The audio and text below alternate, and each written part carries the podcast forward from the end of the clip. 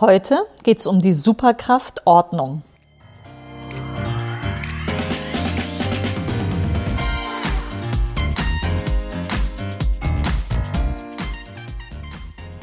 Herzlich willkommen im Podcast Chancen denken, wie wir die Zukunft leben wollen. Das ist Episode 56. Deine Superkraft, die Ordnung. Ich bin Andera Gadaib, Digitalpionierin, Serial Entrepreneur und Autorin. Meine Passion ist es, eine gute Zukunft zu gestalten, digital und analog, immer für den Menschen. Machen statt reden ist mein Motto. Wenn du wissen willst, wie du deine Themen anpacken kannst, dann hör hier rein. Danke, dass du dir die Zeit nimmst. Los geht's.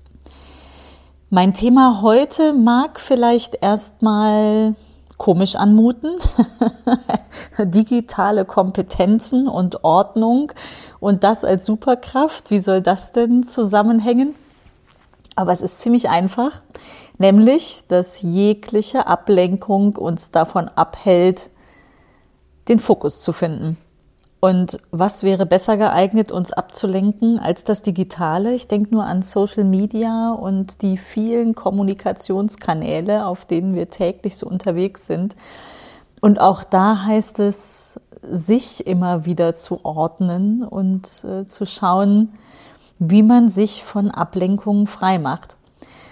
Und tatsächlich ist so das Aufräumen meine Superkraft geworden, beziehungsweise das Ergebnis, die Ordnung natürlich, aber ich komme nur durch Aufräumen dahin, also selbst den Prozess anzustoßen und habe mir von einer ganzen Weile eine Clean Desk äh, Policy auferlegt. Und was irgendwie groß klingt, ist auch echt mühsam, wie ich finde und erfordert irgendwie ständig Arbeit. Aber wenn man einmal so seine Ordnung hat oder so ein bisschen seine Prinzipien sortiert hat, dann ist es doch relativ einfach dabei zu bleiben und es hilft ungemein, Ablenkung zu reduzieren, um konzentriert so seinen Themen, seinen Tätigkeiten nachzugehen. Und tatsächlich, äh, mein mein größtes Geschenk an mich selbst ist diese Ordnung, wie beispielsweise ein aufgeräumter Schreibtisch. Wir sind letztes Jahr, äh, vor einem, ja, ziemlich genau vor einem Jahr, umgezogen in ein neues äh, Büro, ein wunderschönes. Ich habe da bestimmt auch schon mal von erzählt oder in Social Media hast du es vielleicht schon gesehen. Das Haus Maté, ein altes Schätzchen, ein Baudenkmal, ein altes Stadtpalais das mein Mann und ich sanieren, gerade in den letzten Zügen. Und ähm, wir sind dann mit den Firmen selbst als erstes eingezogen. Und dann gestaltest du dein neues Büro und das ist natürlich ein, ein großer Spaß, so den Raum, also natürlich diesen gesamten Raum des Hauses zu gestalten, aber eben auch so den eigenen Arbeitsraum. Und äh, es, ist kein riesengroßes Büro, das brauche ich auch nicht, aber es ist wunderschön, auch mit Farben hergerichtet. Und ähm, ich habe sogar einen Balkon da dran, Blick in den Garten, der hinten dran ist. Also wirklich ein Traum. Und dann ist ja die Frage, wie gestalte ich denn den Ort, also ganz konkret meinen Schreibtisch, an dem ich dann täglich sitze und so richtig, richtig was voranbringen will. Also wirklich so die großen Themen anpacken möchte, denken, schaffen. Wie muss dieses Umfeld aussehen? Und das eine ist so das Inspirierende, ne, die Farben, ähm, äh, die Wände, die Möbel, aber eben auch die Frage, wie genau gestalte ich jetzt diesen Schreibtisch? Und ich habe mich dann entschlossen, anstatt so einen großen Büroschreibtisch zu nehmen, die wir, die wir vorher hatten, ähm, wobei die haben wir eigentlich alle hinter uns gelassen. Das waren Möbel, die konnte ich dann irgendwann nicht mehr sehen. 20 Jahre alt, so lange haben die auch gehalten.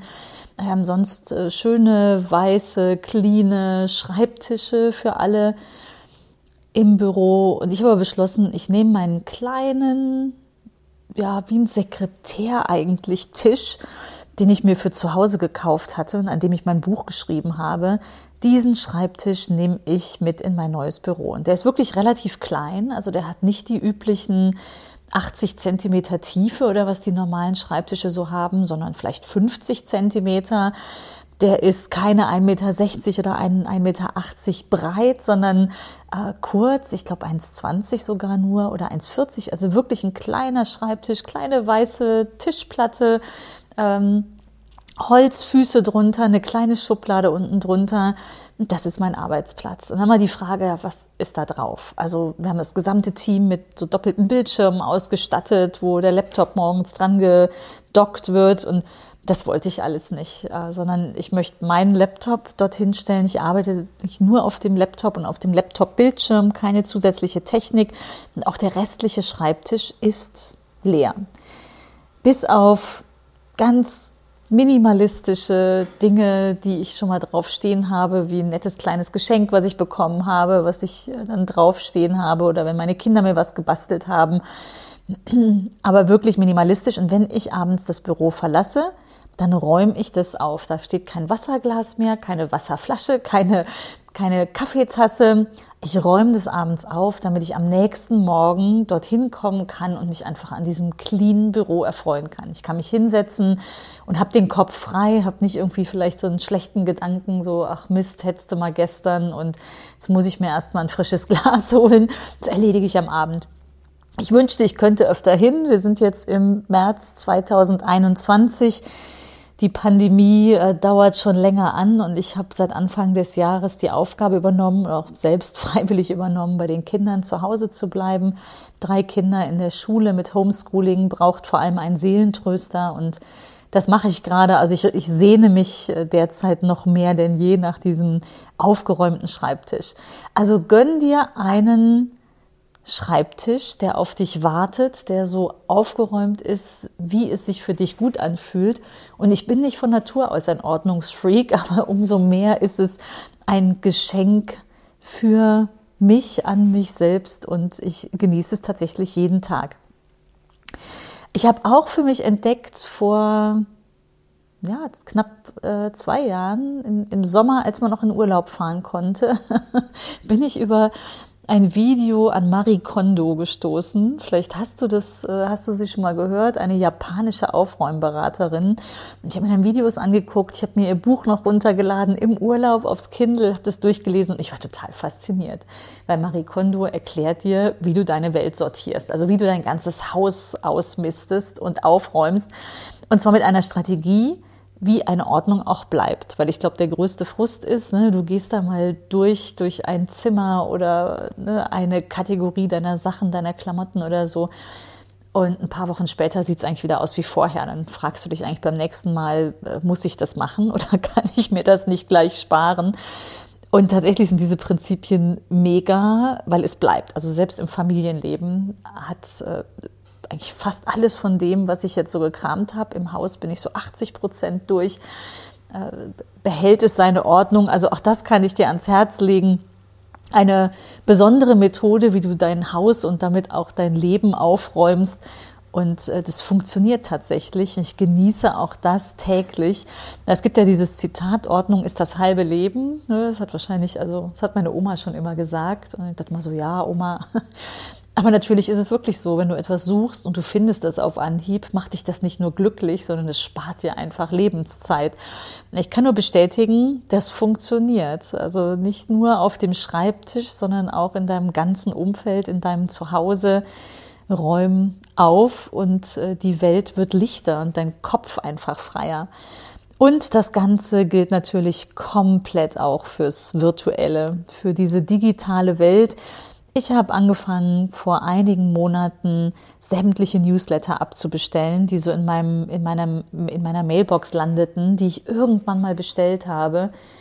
Und ich, im Moment ist ist es nicht mehr täglich ein Newsletter. Also am Anfang waren es wirklich täglich mehrere. Dann irgendwann so täglich mindestens einer, den ich abbestellt habe. Jetzt ist es vielleicht noch jede Woche einer, wo man noch was so reintrudelt. Aber meine Mailbox wird lichter. Äh, abgesehen von Spam natürlich, die haben wir noch nicht komplett im Griff, die Spam-Mails. Auch denen jag ich dann hinterher, aber das ist natürlich nochmal ein anderes Leid. Aber ich halte die Mailbox äh, sehr clean und ähm, reduziere auf das, was mich reduziert. Wenn ich einen Newsletter abonniere, dann weil er mich interessiert. Abbestellen kann ich ihn ja auch jederzeit und das ist auch gut. So lernst du auch Marken nochmal auf besondere Art und Weise kennen. Wie einfach macht es dir jemand beispielsweise auch abzubestellen, finde ich auch eine interessante Beobachtung. Und dieses Aussortieren und Abbestellen gilt einmal mehr auf Social Media. schau dir an, was du dir anschaust, wem du folgst und sortiere auch hier regelmäßig aus, weil ich bin auch fest überzeugt, diese Ablenkung, das Vergleichen, die schönen Momente, die, die man selber teilt, aber die auch andere teilen, können einen zum einen sehr ablenken und viel Zeit kosten, sehr ins Reagieren bringen statt ins Agieren und vielleicht auch einfach mit einem schlechten Gefühl zurücklassen. Und deswegen bestell alles ab, was dir nicht persönlich noch gefällt, was dir vielleicht vor einem Jahr noch gefiel oder vor einem Monat. Nimm dein Profil in die Hand, wenn du Social Media nutzt und überleg dir, mit wem du in Kontakt sein möchtest und bestell dir ab, was dich einfach nicht mehr interessiert oder dir nicht gut tut. Sei achtsam damit, wie du deine Zeit verbringst. Also das Fazit, räume auf, real und virtuell. Wenn ich sage Newsletter abbestellen, wenn dir mein Podcast gefällt, gefällt dir vielleicht auch mein Newsletter. Also vielleicht probierst du ihn aus, bestell ihn gerne. Ansonsten wünsche ich dir ganz viel Erfolg dabei beim Aufräumen, beim Ausmisten deines Umfeldes, deines Arbeitsumfeldes, aber auch deines, deines, deines täglichen Seins. Und wenn das für dich eine Chance ist, dann leg einfach los, mach mal und ich freue mich von dir zu hören. Vielen Dank, dass du heute dabei warst. Bis bald. Tschüss.